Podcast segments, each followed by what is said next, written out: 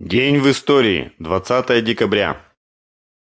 тысяча девятьсот пятый год. Первая русская революция. Путь к октябрю. двадцатого декабря, седьмого декабря по старому стилю тысяча девятьсот пятого года в Москве начинается всеобщая политическая забастовка, переросшая в декабрьское восстание, вершину революции. С полудня двадцатого декабря тысяча девятьсот пятого года, согласно постановлению Моссовета, началась всеобщая политическая стачка в Москве. Забастовали почти все рабочие крупных фабрик и заводов, служащие железных дорог, кроме Николаевской, рабочие и служащие предприятий городского хозяйства.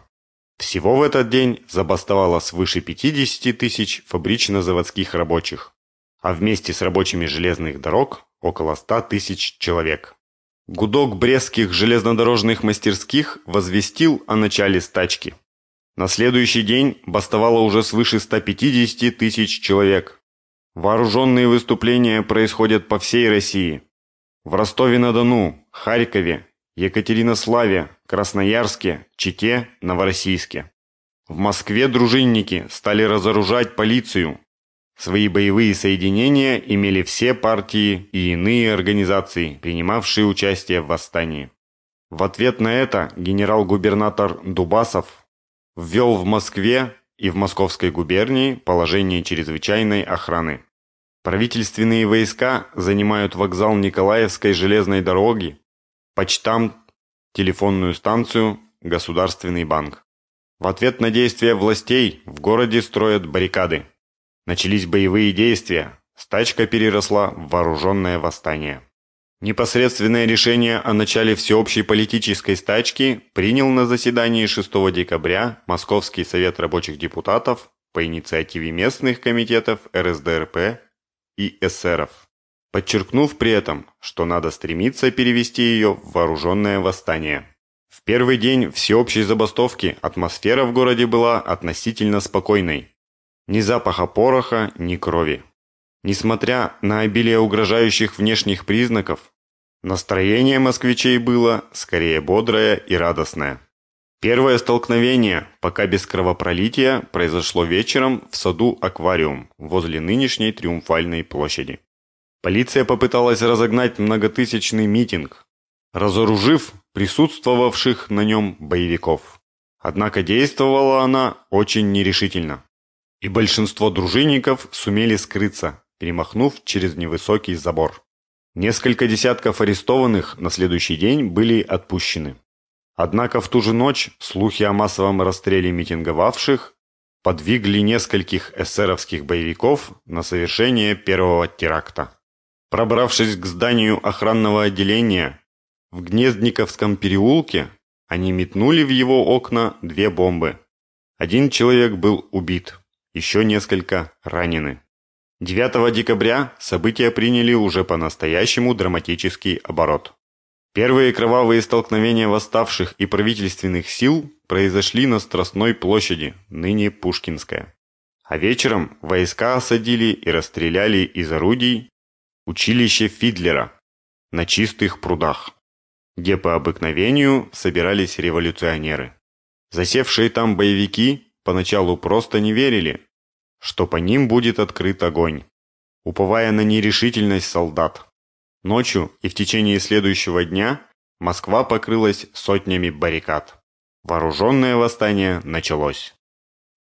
двадцатого декабря, седьмого декабря по старому стилю тысяча девятьсот семнадцатого года, председатель Совнаркома эр эс эф эс эр Владимир Ильич Ленин подписал декрет о создании Всероссийской чрезвычайной комиссии по борьбе с контрреволюцией и саботажем вэ че ка, которую возглавил Феликс Эдмундович Дзержинский.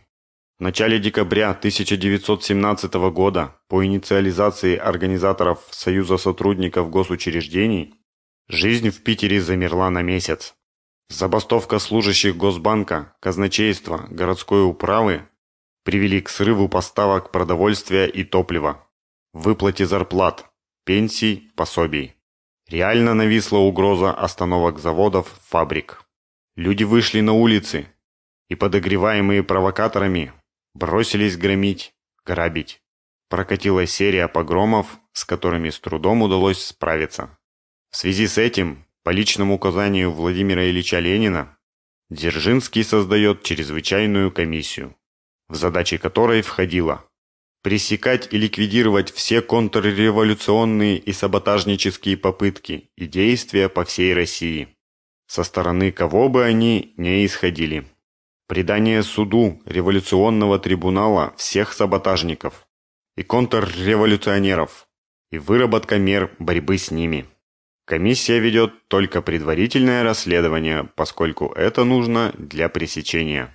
Владимир Ильич Ленин и первый председатель ВЧК Дзержинский создавали этот государственный институт как боевой отряд партии, то есть как партийно-государственную спецслужбу, имеющую четкую идеологическую установку на решительную борьбу с политическими и идейными противниками. тысяча девятьсот двадцатый год. День создания советской внешней разведки.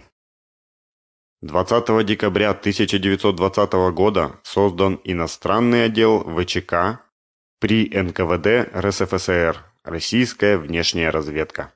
С победой Октябрьской революции в России молодому государству, чтобы обеспечить защиту своих жизненных интересов, успешно осуществлять внешнеполитический курс, следовало иметь исчерпывающую, достоверную и своевременно поступающую информацию о противнике, о внутренней и внешней политике сопредельных государств, державах Антанты, их секретных военно-политических планах. Дипломатическим путем таких сведений получить было нельзя.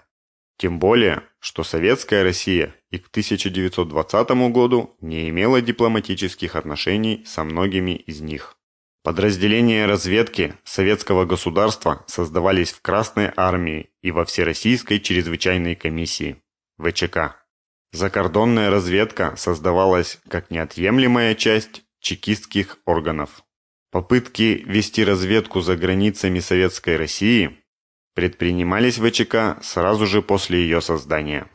Инициатором их был председатель ВЧК Феликс Эдмундович Дзержинский.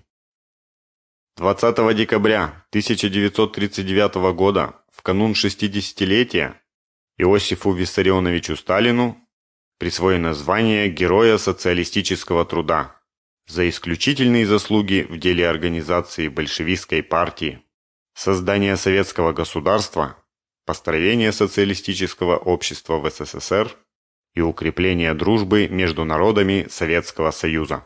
В этот же день, во знаменование шестидесятилетия Иосифа Виссарионовича Сталина, Совнарком учредил сталинские премии как средство поощрения граждан за выдающиеся достижения в области науки и техники, военных знаний, литературы и искусства. Согласно официально утвержденным правилам, в лауреатский комплект входили аттестат о присвоении премии, золотой значок с барельефом Сталина и внушительная сумма. За Сталинку первой степени давали сто тысяч рублей, вторую степень оценили в пятьдесят тысяч, а третья степень, ее ввели позднее в тысяча девятьсот сорок восьмом году, стоило двадцать пять тысяч рублей. Для сравнения, зарплата рабочего тогда составляла около тысячи рублей. двадцатого декабря тысяча девятьсот пятьдесят восьмого года в Москве на площади, названной именем Дзержинского после его смерти, напротив главного здания ка гэ бэ эс эс эс эр, состоялось открытие памятника Феликсу Эдмундовичу Дзержинскому, создателю Всероссийской чрезвычайной комиссии ВЧК. Он был создан по проекту скульптора Евгения Вучетича и архитектора Григория Захарова.